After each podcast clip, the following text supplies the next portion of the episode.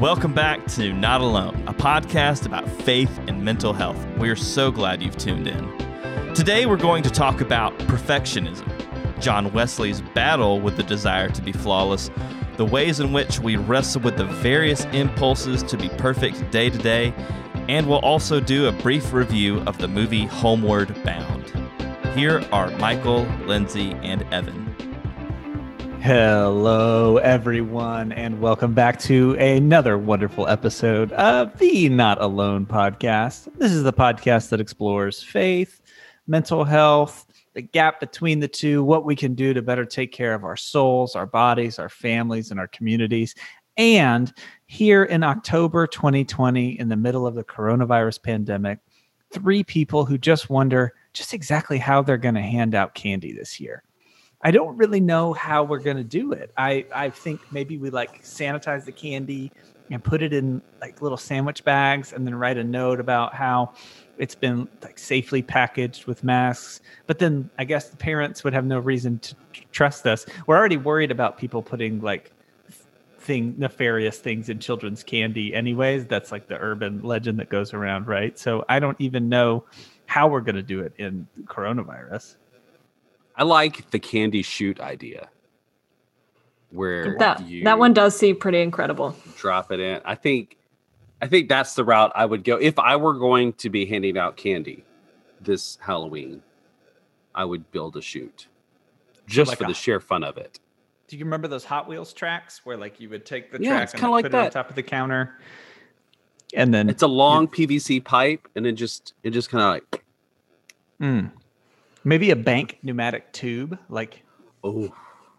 Or you could like just drop it out of a window and then ma- play the sound of the tube because the sound and the feel of the air rushing, like the, thump, thump, is so good. I saw somebody else show that they were gonna like hang them in little baggies from their tree outside. Oh, that's that's good. That's good. yeah. Might look creepy at night. Just things hanging from the tree. But isn't that what Halloween is? Is being kind of creepy? Tree. I, I, will tell you what. If somebody wants to haunt my tree with candy, they can do that anytime. My Halloween is really going to be me purchasing a bag of candy and just eating it myself. I mean, it is what it is this year. In 2020, trick or treating may not happen, and we might as well just help ourselves out and buy the bag of candy and don't pretend like you're going to give it out to anybody else. Just take it yourself. Is that what I've been doing every two days since March? Is just having my own personal private Halloween? Have you seen that meme out there where it's like no. all the way since March we've already been wearing masks and eating candy nonstop? we've been celebrating Halloween this whole time. So, that is so perfect. It is um, hard to judge. It is really hard to judge. Well, everybody, I, I'm Evan DeYoung. I am here with two wonderful friends, Lindsay and Michael. I'll let them introduce themselves as we kind of jump into our episode. Hopefully, we can solve some problems for you related around uh, candy distribution issues. Hey, everybody, it's Lindsay Geist. I'm a licensed clinical social worker and a pastor in the United Methodist Church. I have a background of working with individuals dealing with anxiety and depression and helping churches uh, teach mental health and navigate crises. Hey, Michael McCord here. Good to see you all. Good to be with you today. And um, this year, I will be dressed up like Hagrid because my family has chosen that we are all going to be Harry Potter characters. So I'm pretty excited about that. And when I'm not dressing up like Harry Potter characters, I work with college students and caring for their uh, their times while they're in school. So and and all the campus ministers and chaplains and people who support them. So glad to be hmm. with you guys today and hope you can dress up for Halloween too. Yes. So so in our show notes today because you mentioned what you are going as as Halloween, can, I think we need a link with probably the picture of you dressed up. Oh, um, oh, oh, it's yeah, going to be nice. Clearly. What is it? Is your whole family going as the whole Hagrid? Harry Potter theme? Variations Austin of Hagrid. and our neighbors. You know, we're all going as Hagrid. Everybody. yeah, Hagrid, little Hagrid. Little Austin Hagrid. is going to be Harry Potter. Ellie is going to be Hermione.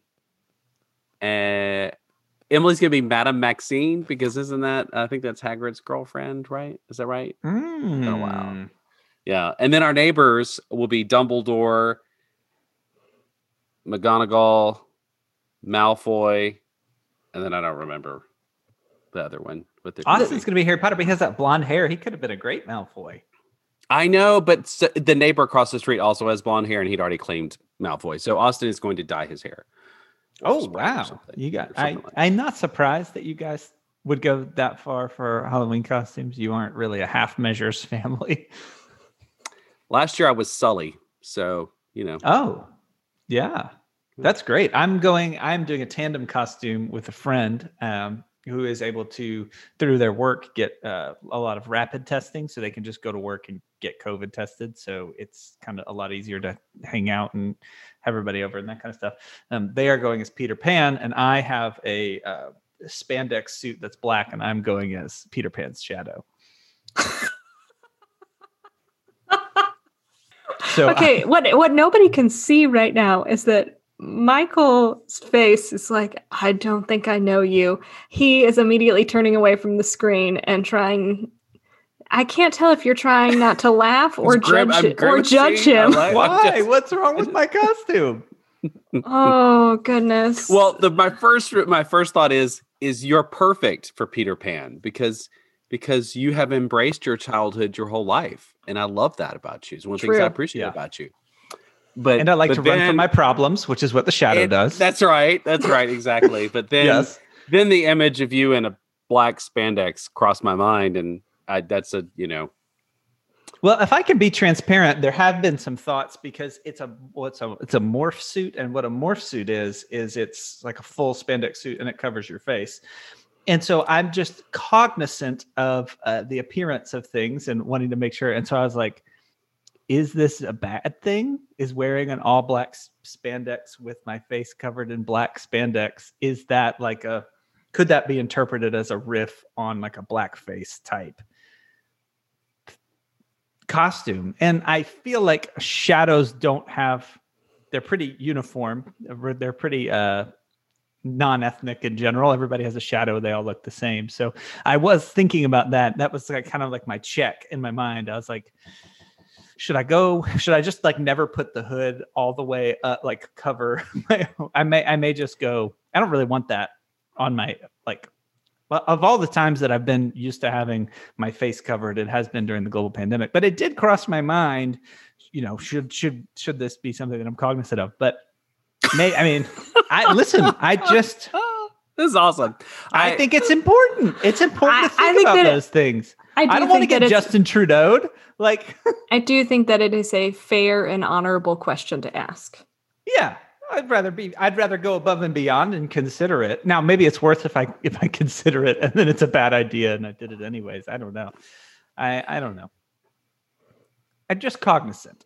But that's you know I think that's a great lead into what we're talking about today too, because because what we're talking about is perfectionism and the influence that it has on ourselves, our, our culture, our working environments, and the desire and the feeling that we always have to be exactly perfect. And so, while I believe that it's considerate to think about those things, uh, and to some extent, considerations like that, you want to you want to strive towards perfection there. we want to be really good about it. But Lindsay, in talking about perfectionism in general, can you set some guidelines and a framework for just what perfectionism is? We always key up almost every episode with me offering some sort of clinical definition along the way. And so the definition of perfectionism is the irrational desire to achieve, along with being overly critical of oneself and others. So it's this focus on achievement uh, to a level that may or may not be realistic and intense critical analysis of yourself and other people. Okay. So it's not just wanting things to go well, it is an above and beyond of a, a- an almost unattainable level. Well, I think that nobody is perfect. That that is well, Michael just seemed Correct. offended by me saying Michael that. Um, yes. he is perfect. The rest of humanity uh, part of what makes us human is that we are not perfect. Only Jesus was. Um, and so it is something, it's good for us to strive towards uh, achieving and doing well, but it is probably unrealistic of us being perfect and without flaw. So, how does this tangibly impact an individual? Well, I, the reason we're actually talking about it today um, is because I, I, was at recently at a college speaking on a panel on mental health and got to talking to some students and and this was the number one topic that came up this desire to have your life all together to be perfect to um, some of that uh, is expressed in like academic pursuits so having you know 4.0 and not not making any mistakes in your grades some of that uh, manifests in the perfection of your relationships um, especially seeking a spouse at that young adult age like trying to find the perfect relationship and be the perfect person for that perfect relationship. Um, and then and then the other uh, that was really strong in these conversations was this desire to be perfect in your relationship with Christ, in your spirituality, in your in your faith tradition, and and so I think that in some ways, um, this this yearning for perfection is driven out of our culture, but then it permeates all sort of facets of our life. And mm. sometimes I think we're sometimes we're sort of self-aware of it. We know that we're trying to like we're we're overachieving or we're really working too hard to try to achieve something um or to make it perfect. But but then I think it's more the more subtle perfectionism that lives in us mm-hmm. um mm-hmm. that that kind of undermines having a fulfilling life. I, I did some research on this topic coming into our podcast. And one of the articles I read broke down perfectionism into three kind of main camps. Not that it is only encompassed by these three camps. Uh, Lindsay, were you going to get to this? Is that Lin- keep going? Okay. Go for it, Evan. Yeah, I'm gonna do it. Uh, okay, so uh, they had it broken into uh, self-oriented, others-oriented, and then socially prescribed perfectionism. Mm. Those were the three categories. So once again, that was self-oriented, others-oriented, or other-oriented, and then socially prescribed uh, perfectionism. So, Lindsay, help me out here with what those actually mean.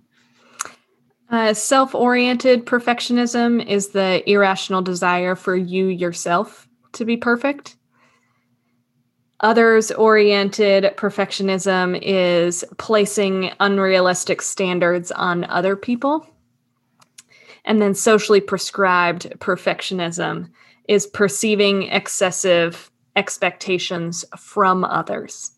So perceiving that others have uh, these expectations ab- about like your you. parents. Maybe mm-hmm. you, you, think that's a great parents, example parents have these expectations on you that they may or may not have mm-hmm. um, but you perceive them as expectations that require you to be perfect mm-hmm.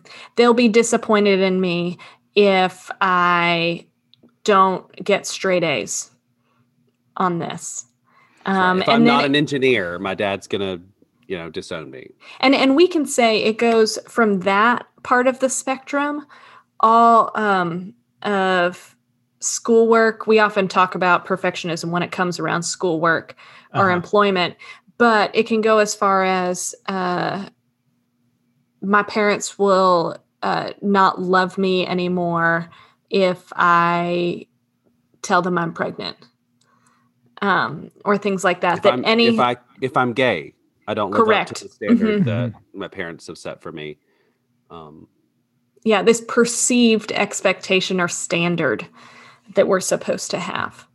So I'm that already sounds exhausting, uh, and so you can tell because it is. Not, I'm probably not a, per, a, much of a perfectionist. It, I wouldn't identify as that, but as you talk about it, I'm thinking about all the areas and times in my life where I am, and I see myself in this in all three categories, mm-hmm. and mm-hmm. uh, I am which you have this both of you have this unfortunate effect on me where i uh, end up holding up a mirror to myself my personality and my past and going oh boy more stuff to unpack. Here we go. That's why I was psychology major because it was just like, oh, I could just look at myself the whole time and go, wow, that's why you're such a mess. This makes sense now. Mm.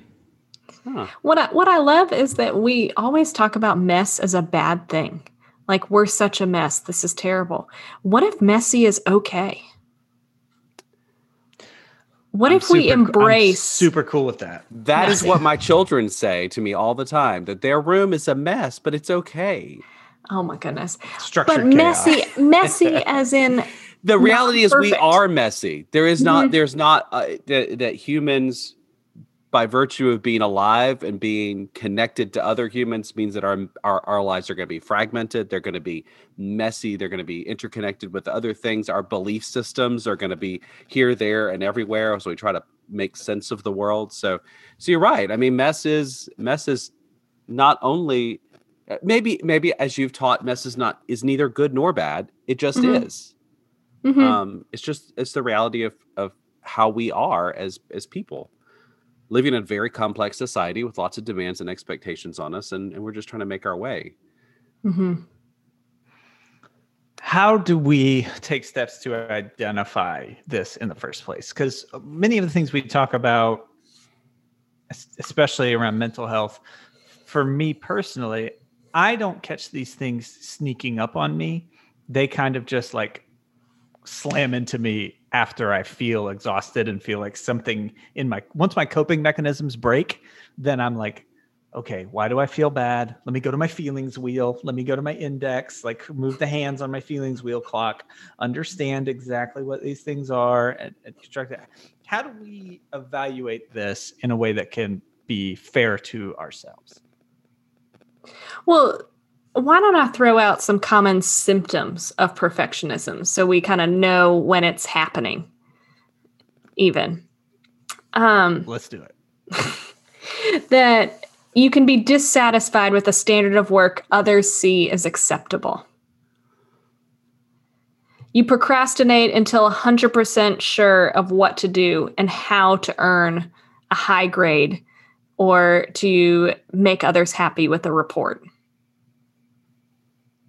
You avoid answering questions in class or in the workplace for fear of being wrong.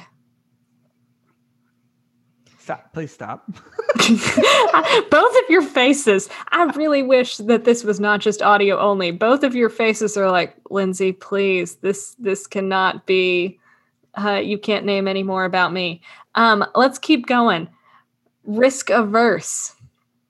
You won't take any risks because of fear of what could happen. You avoid starting tasks for fear of not doing them right or doing them well you you may get very upset when your grades uh, or your performance evaluation is lower than you anticipated. You struggle to cope with mistakes. You take criticism personally. You work slowly to avoid mistakes. My two co hosts have left the room because they are personally feeling victimized by this. You fixate on neatness and appearance of work, and you start over repeatedly to get it right. Is it over yet, Michael? no it's so painful Evan, if anybody couldn't hear that clearly, Evan just yelled from the other side of the room, Is it over yet? I, hence why I started this whole thing by just saying, We're all messy. And that's okay. Because this this feels too close to home for so many of us. And to hear that as a perfectionist takes the exact same lens that you would view the world and then turns it on how you're too much of a perfectionist. Mm-hmm. that's right. That's exactly that's exactly it. Yeah you that uh it it you, and so i guess i might say per, perfectionism is not necessarily bad. It it it when be i think like any any of our tendencies uh but when it becomes debilitating when it prevents you from having meaningful relationships or getting work done on time or or enjoying life then that's when these kinds of characteristics become problems when it when it when you look in the mirror and all you see are your flaws and you can't see anything good in you that's when perfection has taken over your life in a way that's that that could be damaging and Mm. hurtful push back a moment on that. And that is not something I normally do with you, Good. Michael. And we've been doing this a long time now that I'm finally pulling it pulling out uh, all the stops and saying, okay, I'm going to fight back a little bit. Um, that I don't know if perfectionism, I don't know if I believe that perfectionism is a good thing. I think striving to do well may be a positive way, but perfectionism, I think, will all almost always set us up for disappointment because I don't know if it's actually achievable. Mhm.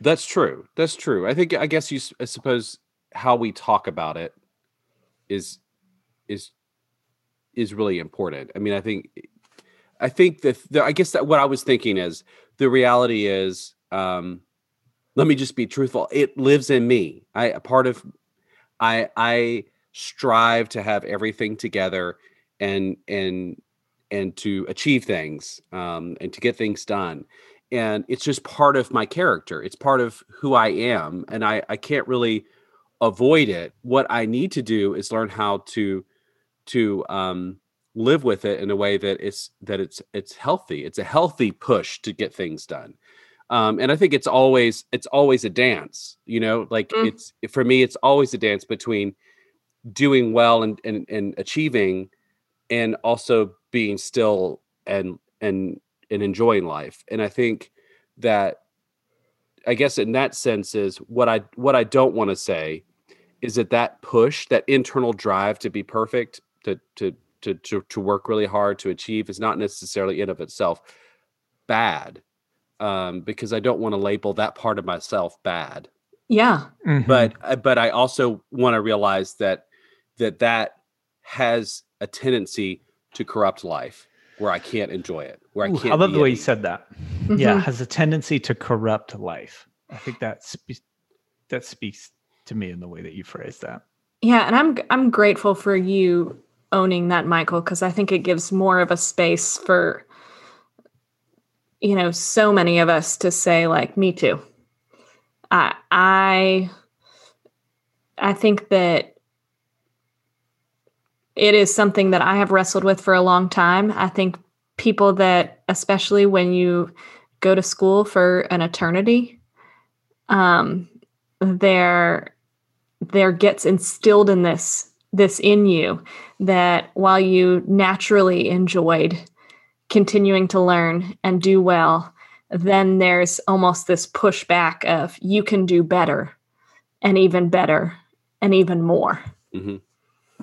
And you and you start to begin to believe that your worth is is based on your achievement, Mhm. you know, and that so that somehow that that grade you get is reflective of who you are. There is a great quote from Brene Brown, who we all know and love. Um, we don't know her personally. We all wish we She's knew her spirit personally. animal, though, or I don't know what you. She's more than welcome She to come on the podcast. me. She's more than welcome if she wants to show up. Um, I love her especially because she's a social worker, and I'm glad that we have more social workers in the world. Uh, but in her book, Daring Greatly, she says this about perfectionism Perfectionism is not self improvement. Perfectionism is, at its core, about trying to earn approval. Most perfectionists grew up being praised for achievement and performance grades, manners, rule following, people pleasing, appearance, sports. Somewhere along the way, they adopted this dangerous and debilitating belief system I am what I accomplish and how well I accomplish it. Please perform, perfect. That's from her book, Daring Greatly.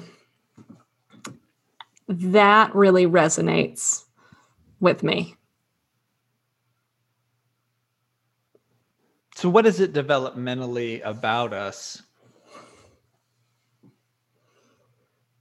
that balances the desire to do well without apparently toeing this line of perfectionism. I think of growing up and needing to be taught how to do things. And when you're taught how to do something by a coach, a parent, a teacher, you want to instill the desire to do it right. And you want to learn discipline because discipline is something that is taught and it's caught and it's kind of the underwriting of how we view work and creation and stewardship, right? And so it seems like we kind of have to get pushed into that stressful perfectionist zone sometimes in order to learn how to do things well. Uh, I think of when I was growing up, I was learning how to paint. My that was a it was a teenager and my dad was like with his phrases like do it right the first time. Like don't Are we talking paint walls or like paint a canvas? Yeah, no, artistic painting I have no interest in. Uh, this is completely okay, functional. I was like, try- I'm glad you asked because I was trying to envision you painting like, you know, Bob Ross style. Bob none Ross, of you, like the none of you can imagine me doing that because yeah, that just yeah, That, that's where your analogy was breaking down for yeah, Michael. very very clearly don't have the patience for that uh, to develop that skill set. Very much appreciate people that do, not me. I was painting, so he said, "You're gonna, you need to learn how to paint." So you're not gonna, we're not gonna use a roller because you're gonna practice learning how to paint with a brush. Because if you can learn the patience and the technique of painting with a brush, even on a blank wall, that will develop the skill set that then you could you could continue on. And so I had to paint a closet. And he said, You're going to have to learn how to paint in this closet where nobody's going to look at it before I let you paint in the house where everyone can get to see it. And so I painted the closet and he said, You just tell me when you're done. Tell me when it's good enough. Tell me when you're done. So I was like, I'll just paint the closet, you know, whatever. I just paint it, whatever. And then I was like, okay, I'm done. And he comes and he looks at it and he goes, It's a good start. Go ahead and paint it again. We'll do a second coat. So you can, you know me, and obviously teenage me, I was like, you know, I'm huffing. So I really quickly just slap on a second coat. I said, All right, great. He comes back and he goes, It's not quite it. Keep practicing, keep going, use a lamp to take it to this closet and see the lines. And these are the things in the brushstroke that you need to get right to do the job right. I ended up painting the closet four times. The way the story was going, that's fewer times than I would have guessed. yeah, yeah. You're a quicker learner than I thought. Well, turns out we talked about this when I was, you know, much further into adulthood. And we always laugh about painting the closet and stuff like that. And he goes, Yeah, I mean, it was it was probably good enough after that second coat, but I felt like it was important for you to learn. I felt like it was important for you to learn to be the you know detail oriented and things like that. I appreciate that lesson. Obviously, not as appreciative in the moment, but I appreciate that lesson um, because learning the discipline to pay attention to the details, those kind of things, that is a much harder hill to climb than walking down perfectionism, or so I thought. But depending on our mindset, it becomes much more challenging to balance the two. So back to my original question, which was if we say that perfectionism has all these dangers, obviously sloth and laziness has its dangers in itself. And the opposite of not being lazy or slothful is not perfectionism. You, there, Mhm. there's a very wide middle ground. How do we teach and develop and talk about doing things well and with excellence while at the same time keeping in mind the dangers of perfectionism. I think one of the key components that I have found working with people over the years is honoring people's ability levels. And even this is going to i reference this episode all the time our conversation about capacity. That somebody that may struggle with um, some dyslexia or some form of learning disability uh, it is a it is an extra battle to get straight a's in school because they are having to work so much harder over that um, that perfection uh, is not a fair term in that instance. It is uh, what what is challenging uh, and showing that you are working at something and aren't being lazy based on your ability level. I think that's uh, that's important for us to be kind to ourselves and to others about that. And uh, capacity level. I work with a lot of women in their 20s and 30s uh, who see everything on Pinterest and then believe that their house uh, has to have everything in the exact right place um, and that they need to have all their makeup exactly on correctly. Um, and everything needs to be fully put together, and uh, they have to have made some dinner from scratch every night. Um, and all of these kind of standards that we have placed upon ourselves. And I often ask the question of, they say, if I'm not doing it all at all the same time, then I'm failing. And I said, Well, what is enough? Or what's your capacity level today? What can you handle? And they often push back and they're like, Well, that's not important. What I can handle or how much time I have today, I won't look like I had it all together. Mm.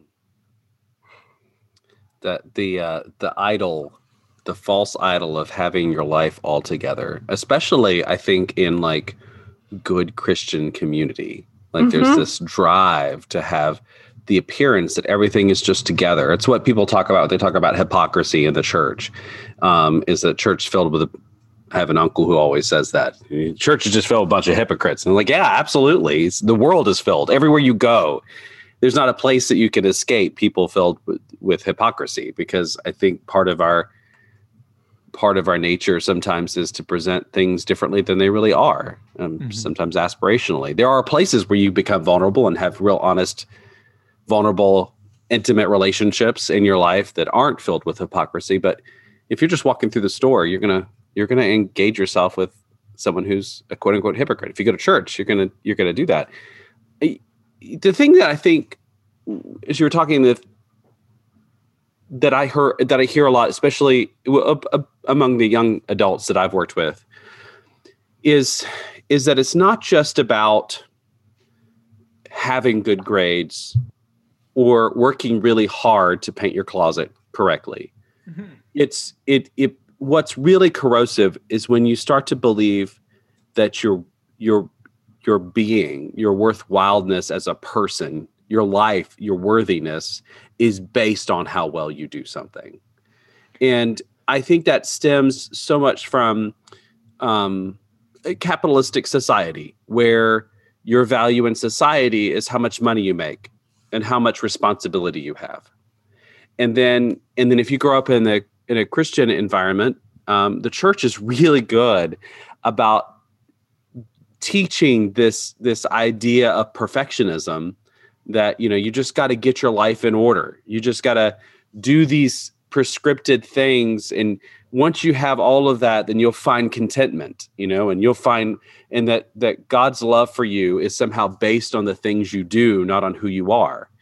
And that so when you when you grow up in a society that bases your value on how much money you have or how many things you have or how much power you have or that and then you you also live in a subculture of christian uh, culture that says that god's love for you is based on how well you do and not who you are um, then you end up being perfectly shaped to live an, a, a life of perfectionism where you're never enough. Mm-hmm. There's nothing you can ever do that's ever going to live up to this idol that you've made of yourself, yeah. um, or, or society has made of you that you keep chasing out. Okay, then I think it, it's time. We have to unpack the end all be all scripture verse that gets quoted around perfection in the church and how we just it's one of the ones that just gets slung around a lot right? And i'm talking about matthew 5 i've got it pulled up here. Matthew 5 48 so i'm going to read matthew 5 48 for us and frame it a little bit because this is at its face value a very challenging statement. Matthew 5 48 says you therefore must be perfect as your heavenly father is perfect. That is the phrase that is written. And then somebody decided that 48th verse is going to be just that statement. You therefore must be perfect as your heavenly Father is perfect. That's Jesus Christ himself talking in the Sermon on the Mount. And so he does the Sermon on the Mount. He talks about the Beatitudes at the beginning. He goes through all these things. It's like his longest teaching. It's the one that doesn't have really any parables. So there's no kind of story that comes along with this, no talking about the kingdom of God and the attitudes and trying to find ourselves in this story. It's not meant to teach a lesson, it's a direct teaching. And at the end of all of these things that he says in Matthew 5, in verse 48, he says, You therefore must be perfect as your heavenly Father is perfect. What are we supposed to do with that in connection with what we're talking about with perfectionism? Because it seems to me, at face value, that verse is telling you to be a perfectionist. Yes. But take into yes. such a, wrap the podcast. Yes, and the end, end of episode. uh, yes, and I think part of the maybe part of the reframing of of of this particular passage in this verse is is putting it into some context too. Um, if you look at if you look at this series of teachings, very much they are teachings about caring for others, about loving yourself and loving others, love your enemies. Um, this this this idea of sort of flipping the script, so to speak, because actually what's what I think what's really interesting to me about the story of Jesus is um, it's situated in in sort of the, height of prescriptive order of religion. So so the the Jewish faith, our our our faith, um, has this very um, detailed list of things to do to be right with God. And that there's this set of rules and standards and practices uh, that tell us a very prescribed understanding about what it means. Because our nature is, all right, God says to to love your neighbor as yourself. Well, then what we're going to do is define that because we need to make sense of it. So we're going to say, well, all right, well, who's the neighbor and who's the self and and who's the enemy and and so we start to prescribe things and we write this detailed and so in the middle of this tradition of of prescribing relationship with god jesus comes into the play and sort of turns everything around. Um, it's so much it's no longer about the rules and the sabbath as it is as much about caring for other people um, it's it's no longer that you shouldn't eat with this kind of person or talk to this kind of person. It's about you're supposed to be with them, and so there's this then this verse that says you to be perfect, which sort of stands this perfectness is to do all these things you weren't supposed to do before, to love your enemy, to be with people you shouldn't be with, um, and so the the story Jesus for me is is kind of a liberating force in the idea of perfectionism. So one could say, um, one one way to to kind of look at this is, uh, from our language today is that we were the Hebraic tradition, the Jewish tradition had created, uh, which is our, I'm not being judgmental of it, as part of our tradition too, is is this intricate system describing how someone is loved by God. Jesus sits down in the middle of that and says, "Forget all this." Well, don't forget all of it, but really the most important thing is love yourself, love your Creator, and love your neighbor. And and then out from that comes Jesus teaching, which to me is liberating as a perfectionist because the the idea then is that our job in perfection is to learn how to love and to love love well. Does that make it clear? well, it's one of those verses where it says be, the be perfect part of it feels like uh, almost a demand. Be perfect that is how it is often preached. And it's one of those scriptures that I don't think the tone that we read it in often is the tone that's intended. Uh, that it's, to me, I almost want to read it as uh, move towards being perfect or work on this, uh, not as much as a value statement of you're a failure if you're not there. So the theological concept that we're addressing is, correct me if I'm wrong, the concept of Christian perfection. Mm-hmm. It's common among pretty much every theology that you'll find yourself in in different denominations of Christianity. And there are some differences in how different traditions approach this idea of Christian perfection, right? Yes. Our, so, you couldn't see our nodding on the audio. They are nodding, Sorry, everybody. Nodding. We were waiting for Evan to keep going, and he was waiting for a verbal yes. so, us being in the Methodist tradition, how would you then sum up that definition of Christian perfection from a Wesleyan perspective? Methodist well, quiz, I, gotcha. I think that's so much of, uh, and and I, full full disclosure, I think it's fair to say that John Wesley embodied perfectionism. He and and and and openly battled with it. I think yes, the trait uh, of perfectionism, and he was yeah. so hard on himself. He was. I mean, it was a fascinating, and maybe that's why I resonate with him well. Uh, in some respects, is that that uh, sometimes I allow rules and and my desire to to get things right to inhibit my ability to live, which I think is is part of the story of John Wesley and his evolving self that we get to watch through history. I mean, and he I, had he had a journal that he would journal everything that he did that he felt was not perfect.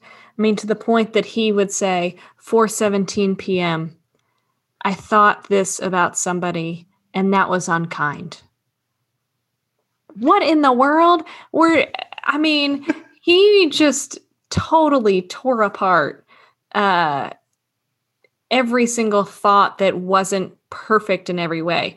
Uh, side story my favorite Halloween party in seminary was when uh, somebody came, well, a group came as the Wesleyan Quadrilateral because people were super nerdy. Um, scripture, tradition, reason, experience, how people uh, in the Methodist tradition uh, understand theology, but somebody else came as John Wesley and had a giant journal around their neck. And anytime something happened at the party or they had a thought, they literally took their pen out and wrote it in their journal.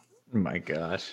Okay, so also sorry for, for, so, for people, it's amazing for people who uh, didn't grow up in the Methodist Church or don't know why. Why did we care about what this guy John Wesley thought, anyways. The well, short version.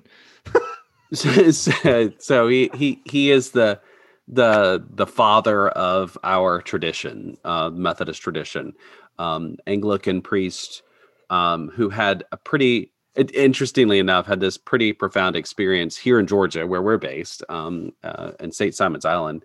Uh, in in and he's in, in in through his evolution as a person and understanding of faith, this idea of of grace that lives in him and this and he talks about and specifically with regard to what we're talking about today this idea of sanctifying grace. You might hear sanctifying. There's wesley talks about three forms of grace prevenient grace. This is the grace that extends to us before we even recognize god's work in our life. Um, it's what draws us into relationship justifying grace is that grace which extends to us to overcomes the the, the mistakes we've made in life that justify us um, that god grants us grace in our life. That's a lot of times when people talk about grace it's it's this idea of justifying grace. And then the third is this sanctifying grace that wesley talks about which which is a perfectionism of love. So this this pursuit of loving neighbor loving god and loving self completely. Um, it's it's habitually filled with the love of God and neighbor and having the mind of Christ and walking as Christ walked. And so there is this belief that as as as humans as as created images of God that we are we are have this ability to to follow God closely and be drawn closer and closer in this idea of love for neighbor, love for God, and love for self. Um, and so that's what sort of moves us um, in our life and our faith journey which i think can easily again you know i think like all things that are good can also be used to create you know anxiety or this this rule of law and rule of faith that becomes perfectionism and becomes debilitating. So i think i think there is that possibility in our tradition to understand it that way.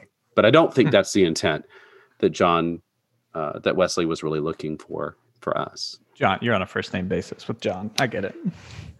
It's Johnny. He prefers Johnny, but and it's that interpretation of Christian perfection that I think for me was really key to feel like I could be a Christian. That the the task was not just some impossible standard that was set before us and that God was there looking down and laughing at me while I kind of tried to. You guys ever seen the movie Homeward Bound? Oh man, I haven't oh. thought about that movie in so long. Spoiler alert for a very old movie. Uh, at the you have the, to, what? What's the year breakdown of how many years a movie's been out? Like when you no longer need to give a spoiler alert. Yeah, what's the statute of limitations on a spoiler? Was, was this movie in like '92? I don't know, but I'm gonna check because if you nailed it in one, um, I. There's a lot more Homeward Bound. If if I win, are you gonna like send a box of cookies over here or something? 93. Oh, you were so Oh man. Sorry. Clearly I was trying to uh, put it into my growing up years. February 3rd, 1993 though, which I think is I think that is. You, I pretty win. much won. Yeah, yeah. You, you, win. Leslie wins this episode. We do need to come up with a winner every episode. Wow, that'd be great. Okay, that would really help with our perfectionist tendencies. Mm-hmm. So, in the movie Homeward Bound, in the end, there's there's there's three main characters, right? There's uh, what's the cat's name? Sassy. I can't tell you any of that. Hold on, plot. Oh, Michael J. Fox voice Chance. There's Chance, who's like the lovable traditional dog. Uh, there is uh, Shadow, who's the older golden retriever, and then the cat's name is Sassy. It's Sassy, and Sally Fields is the voice. Anyways, they are their family has moved, and they are trying to get back to their family, and they've been lost, and they're homeward bound. Right? They've they've or maybe the family didn't move; they got moved somehow. Anyways, at the end, there's a mud hill that Sassy can make it up because she's a she's a cat. Chance can make it up because he's the young pup, right? He's the younger dog. But Shadow, the old wise dog, cannot run up this mud hill, and he just can't do it. And they're talking about it, and they're like, "Shadow, come on, man, you got this, you got this." And the golden retriever's like, "I can't make it." You guys got to go on without me. And they're like, oh, Shadow. And then the family comes back, and the cat, Sassy, and Chance comes back, and there's this amazing scene reunited. But the boy who's really connected to Shadow doesn't see Shadow coming back. And you're like, Shadow couldn't make it up the mud hill. Shadow's not going to make it home. And there's this glorious moment where Shadow comes over this field, and the boy is like, Shadow. And he's covered in mud, but he somehow made it up the mud hill. Maybe he just walked around. Maybe he took the stairs that were next to it. I don't know how. There, I don't know the homeward bound canon of how Shadow got up this mud hill but that was one of the moments of this this coming over the hill and this joyous moment in my life where i look at it and i just felt like the task was cruel. I felt like why were we created and then expected to be perfect? And it just feels like i feel like this old golden retriever trying to run up this mud hill to get back to the joy that is life the joy that is my family the joy that is living. And then there's a cruel god who just covered this hill in mud gave me a golden retriever body and was like just run on this treadmill and I'm going to laugh about it. And this perspective on Christian perspective and a Wesleyan perspective on it, for me, I was like, well, this actually makes sense. This feels like something that I can do. This feels like something that we're created with a soul. That you would say, I have a soul, you have a soul, and everyone in the world, God is at work in their lives at all times. And our pursuit of perfection is engaging with that and allowing God into those moments. And then that is Christian perfection. It is never an attainable state, but it is the definition of a process of a pursuit of God. I love that. That was profoundly shaping for me as a believer and in choosing Christianity and choosing to believe that God is real and that he is who he says he is as described in the scriptures.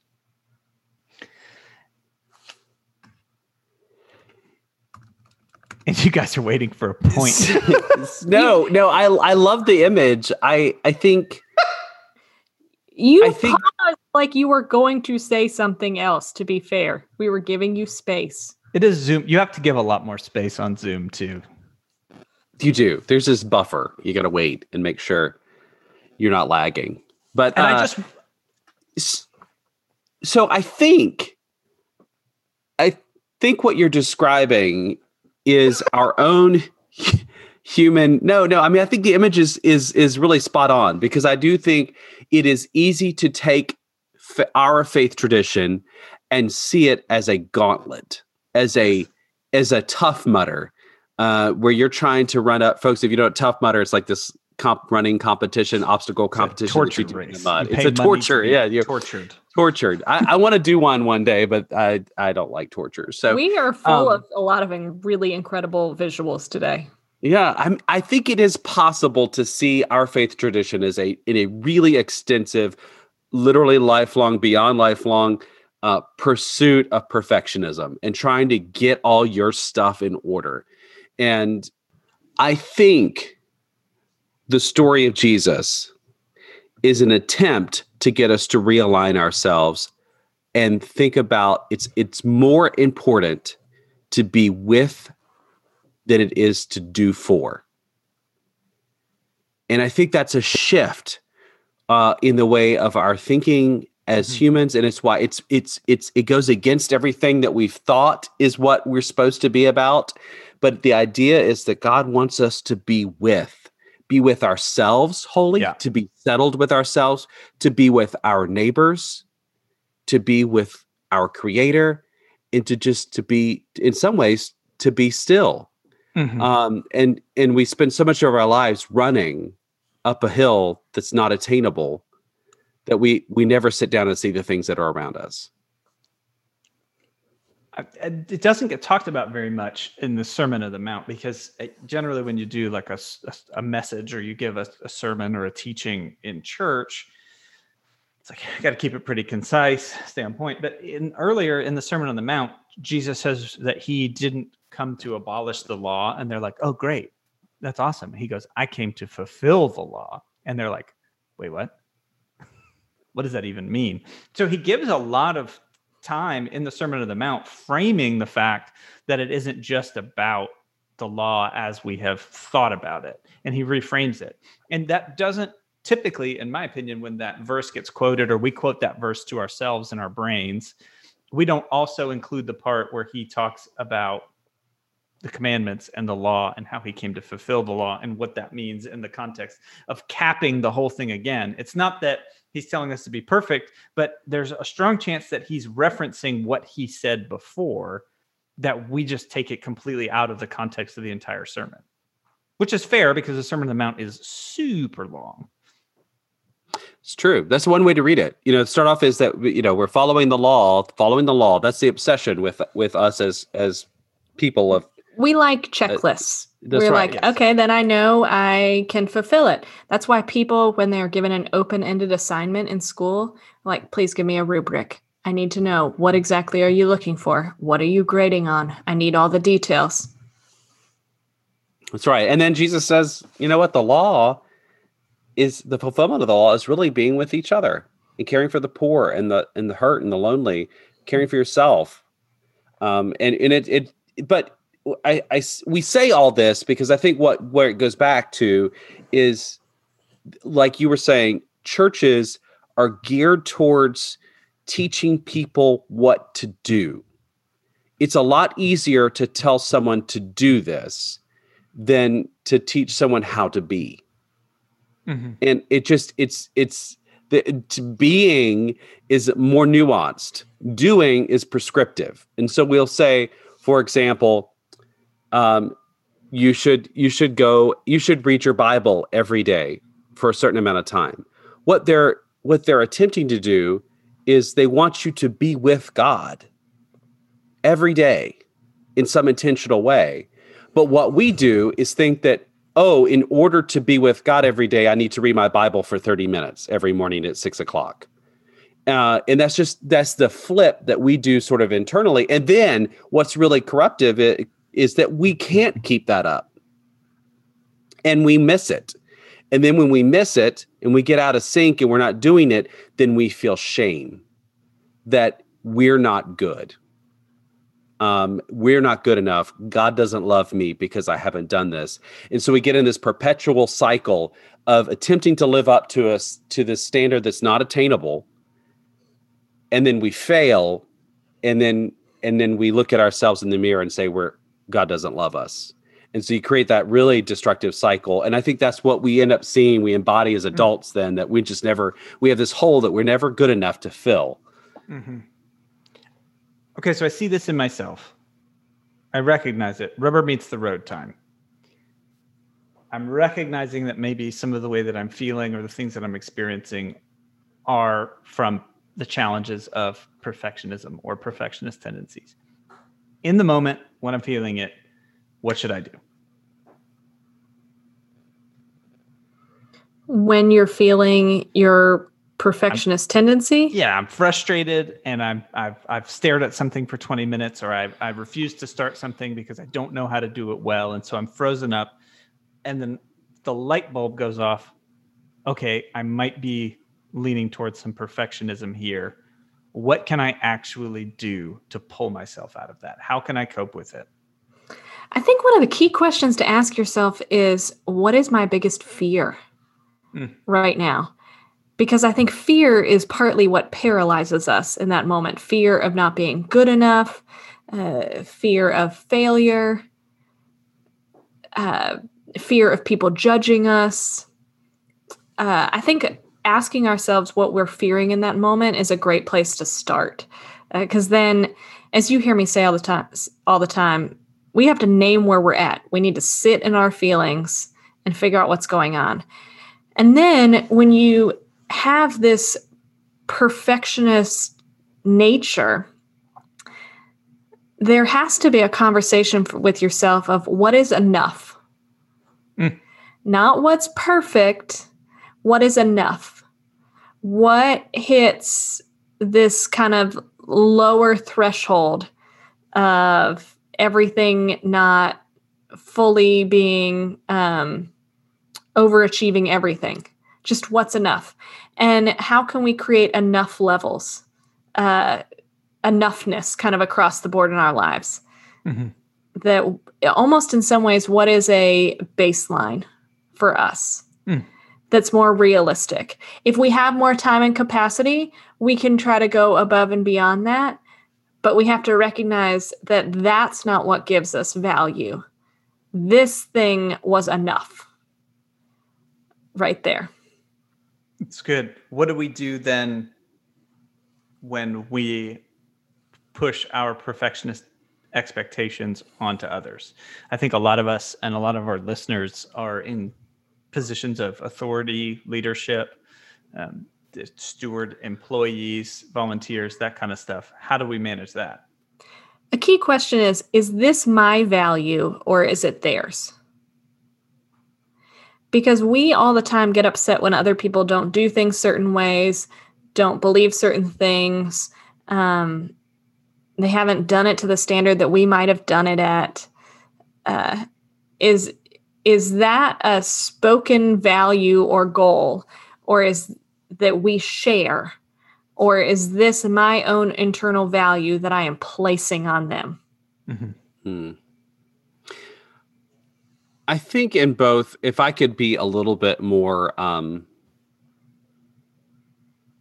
nuanced, um, I think I go back to this idea of relationship. I think relationships are what really helps us find um, the sort of healing that we need in our lives that fills some of that hole. And so in, in vulnerability again like being able to talk about it. So so if i what what we know is that when someone is uh sort of sharing perfectionist idea like if i'm a parent and i'm and i'm pushing my children to be perfect in their grades that i we know that that that drive uh, to to make them perfect is stemming from my own desire to be perfect, perfect parent, or or my own missed opportunities to have perfect grades. Mm-hmm. Um, it stems out of our own self, right? So I think the first thing to do, I think, like Lindsay said, is identify where is this coming from? Like, what is the source of this drive, this feel that I have, and sort of identify what what is it I'm trying to do here um, for myself, because because what we're doing externally is really about what's happening internally. Uh, and then if I'm dealing with something that eh, that I know is a source of of pressure for me, is I think to talk about it, to shine a light on it. That's like one of the most powerful things we can do within our own being is is to be able to talk about the things we struggle with because in talking about that we join with other people who who struggle with the same things and we take the power away from it. The power of our struggles is the secret. You know, so if if if I'm struggling with uh, with body image issues, and it's a secret, it's the secret that corrodes us. It's not the struggle with body image issues. When we're able to talk about it with other people, we're able to make sense of our body and come to come to appreciate who we are. But if we keep it a secret and we internally talk about how we're not good enough, that that's where it becomes really corruptive. And and and then we end up further and further isolated from other people. But the amazing thing is is if we get into a group of other people who had the same or similar kinds of problems of perfectionists when it comes to our body image issues then we find out one we're not alone. That it's not a secret that there are other people who struggle with this. I'm not it's not just about me. Um and then because we're in relationship with other people we find meaning fulfillment outside of our own struggles. Hmm. And so I think I, I, guess I guess what I would say as a if if I were a leader uh, of children or uh, if as a family leader or a, as a church leader is how can I create space for more authentic relationships and vulnerability and how can I model that? How mm-hmm. can I talk about my own struggles with perfectionism in a meaningful way where our children and where our friends can also talk about their struggles. Mm-hmm. And there has to be a distinction, right, between like a safety issue and a desire for safety and perfection and like a aspirational perfection. Because if it comes to like physical safety, I would love, love, love for the people who time and make my traffic lights uh, in my city to i would love for them to be perfect because i would love to not have that mess up or you know if you have something safety oriented at work where somebody could be significantly harmed it does seem like even in that, there's a way to not be a perf- to to do something with the required level of excellence without having to be a perfectionist. But I, I do think there's probably some kind of distinction between like something elective or relationship and like a task that requires extreme precision. Yeah, I mean, I think I think we've talked about this, Evan, uh, and I, I don't know if we talked about it in a podcast, but I, I struggle with body image issues as uh, as a kid, especially. Um, you know, I, my my family called me. Uh, some of my family members would call me thousand pounder as a kid, and because he could now he can lift a thousand. Now pounds. I lift a thousand pounds. No, in and so when it comes to body image issues, obviously there's a physical necessity for you to take care of your body, right? So eating right, exercising, doing things that are that are healthy for your body. That's a baseline. That's that's those are good pursuits. Those are good things. Um, but and it's even it and it's even okay to be aspirational about being able to do new things like i want to learn how to play basketball or i want to be in a better state i want to run a Tough Mudder so i want to push myself to be able to do that wow. but then it becomes corrosive when you do those things and you still look in the mirror and you still hear thousand pounder mm-hmm. and no matter what you do and no matter how healthy you are you can't fill the void that's inside of you that says that you you are ugly mm. or you're fat or you're skinny or you're not strong enough like whatever those words are that you tell yourself i think i think that's a good kind of understanding that there are things that are healthy and that we should do and even aspirational health but at the same time if if the mm. internal dialogue is saying you're not good enough that's a totally different kind of scenario yeah i love the word you use there corrosion the that something that could be good in another context when applied in the wrong place over time creates corrosion so it, it's not necessarily that it is bad. It's not that the other thing is bad. It's just when it's not in the right place and in contact with the right things, it creates corrosion over time. Sometimes very quickly, but sometimes it just takes years. And that we uh, we just kind of allow things to corrode because we don't pay attention to them and we allow them to have that influence. Lindsay, what are you thinking? Oh, I'm just soaking it all in. I think that what you're saying is a really helpful way to think about it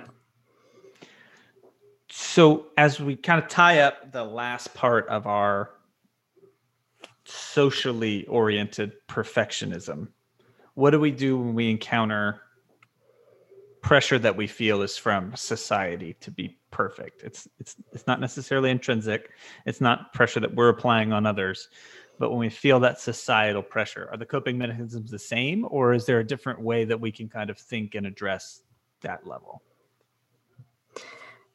Again, I think it comes back to the question of where is this coming? Where is this belief and perception coming from? Mm-hmm. That who told me this? Ooh. And a lot of times it's there's not a, we can't name who told me this. and that right there should tell us everything is that there's this elusive uh they that that often exists that uh, they told me this and when you really start asking well where did i get that idea from you start realizing that you generated it um, instead of somebody else often actually telling you that hmm. it seems like the vulnerability and accountability to be able to open up about that would be another good mechanism because like we often talk about, an external perspective of somebody that's trustworthy is of immense value for our mental and spiritual well being. Yeah, I mean, I just. I don't know. I think I'm still just even sitting this in my own life that I have to ask myself a lot of times in uh, running my own private practice, uh, other jobs that I've had, uh, having this fear like they're not going to think that I'm doing enough. Mm-hmm. Uh, and who's they?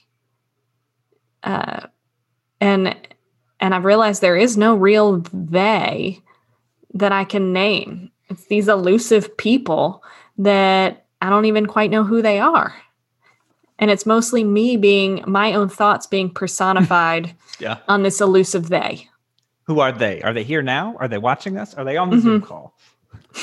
For me, it, the they is me.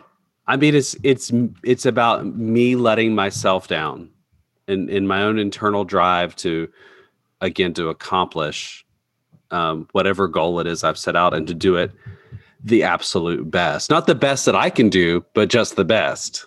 Um, you know, and I think I think that is the healthy reframe is to say, what's the best I can do, not the what's the best. Uh, because the best is what's elusive and non-realistic. Um, I I totally get that.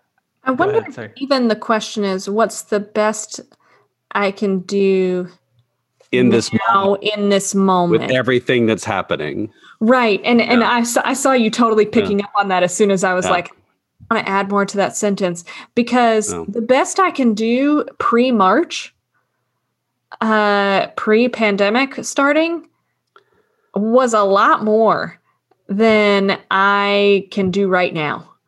Um, so I could easily beat myself up and going, I'm not doing my best. I am doing my best considering that I'm using more energy every single day to even just navigate leaving the house and how each choice I make, the risk level that's required. It's exhausting. absolutely, It's exhausting. absolutely. I, I think for me it is that inverted bell curve of like tons of things that I don't start, things in the trough that like I just kind of don't touch because they seem too big, and then this back end of things that I've already started, so I'm battling perfectionism. I just can't I can't level it out. And it's definitely more weighted to the things I don't touch because they feel too big.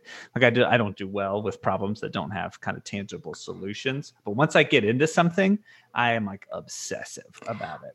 One of my favorite examples that I've heard about perfectionism uh, comes back to uh, a book that I had to read in preaching class um, that is called Bird by Bird by Anne Lamott. And really hoping the name of the author was Bird. Bird No. by bird by bird. Um, and I will say slight profanity warning here of what she says is I know, wild and crazy. Um, is that she often is like, you're not going to get all your writing together from the very beginning. This is me paraphrasing. You're not going to get your writing together from the very beginning. What you need to do is put your butt in your seat and write a shitty first draft. Folks, we just went PG. Ladies Sorry, and gentlemen, everybody. the first cuss on the podcast Sorry, I gave a disclaimer. is no, it's just it's just an- It- it's, it's I can't I think never of thought it would be you. I, I exactly that's important. Part of what that really resonates, Quote, it's a quote. yeah, part of what really resonates about that is that it's like it, you're not going to have it all together. Your first draft draft you write, especially in a sermon. Yeah. I just like word vomit on the page when I'm writing mm-hmm. a sermon and just dump stuff out there. And I tell myself it doesn't have to be all together from the beginning. And if I don't know where to start, I follow her advice, write a shitty first draft, and then can start have something on paper and can start tearing it apart. Um, I and think would- that's- sense. Got to get started. It's that's very brilliant, helpful I learning love moment it. right there. I love it. profanity was helpful in her quote because I think that it's we laugh, but it so resonates with us. Just Yeah. start it. It might be terrible. Start somewhere, and then you can revise Well, because it's better to start. Yeah, it in itself breaks you out of the societal pressure of norm too, especially in the Mhm. context of like writing a like sermon and that kind of stuff. It's like it's like that that lev- that type of language you wouldn't associate with that type of activity, but it kind of cracks the egg that is that kind of writer's block. Not that you it Well, and that way, i i i if I will say too, in my own personal experience, it is it is my most profound experiences with with God, with myself, and with others has been in that liminal space, that space between getting that first draft that w- something on paper and this rigorous exercise to try to have everything perfect. Like it's the it's the tearing, it's the tension that that releases between those two where I really have the most profound moments uh, of of creativity, of peacefulness, of of connection with others is in that space where you Mm. just get it out there and then you and you and you step away from the hill, the muddy hill for a moment just to get something done and be be satisfied with that. Uh, so I think that's I think that's really good advice. Good and, helpful. and you're image. showing grace to yourself you're showing grace to others in the process and you're showing grace to the process and your and your place in it and it's there's a mindfulness there i am wrapping up listening to a podcast on parables uh, and they talk about the definition of the mystery of god and the way that it's defined in english is not necessarily the same as it's defined in like the actual word in scripture because the, the word in scripture which i don't remember and won't try and say is actually the moment that you start to get it. Like that's the way that that's supposed to be translated. It's not just mystery and ambiguity. It is the moment that things start to click and that's the way that it's supposed to be referenced. And i was like stop it. What?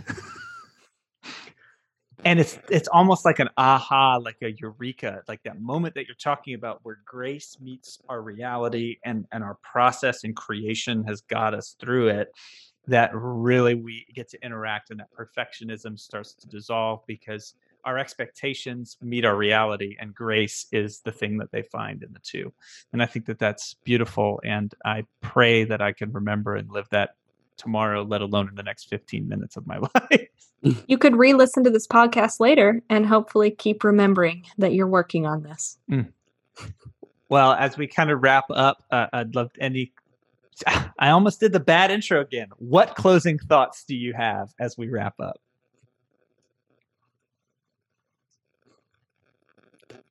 I'm going to spend some time thinking about my enoughness this week and how I can move towards enough and away from perfection. Hmm.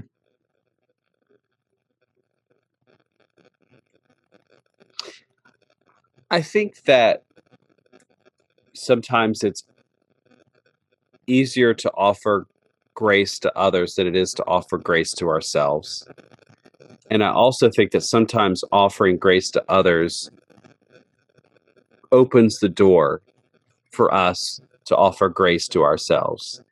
And so, in that spirit, I think I'm going to look for a way to celebrate someone else's enoughness that their presence or their their their effort their energy is enough and is appreciated and and is fulfilling and and in hopes that that not only cracks the door for them to sense uh, an awareness of being enough uh, but also it may that also be lived out in my own life as well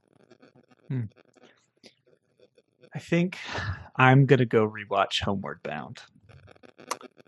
I, I, I I'm gonna go watch it and cry. Sounds like I'm gonna cry at the end. Is it on Netflix? Can we have a Netflix party? We could all chat Oh. on the side and make it happen.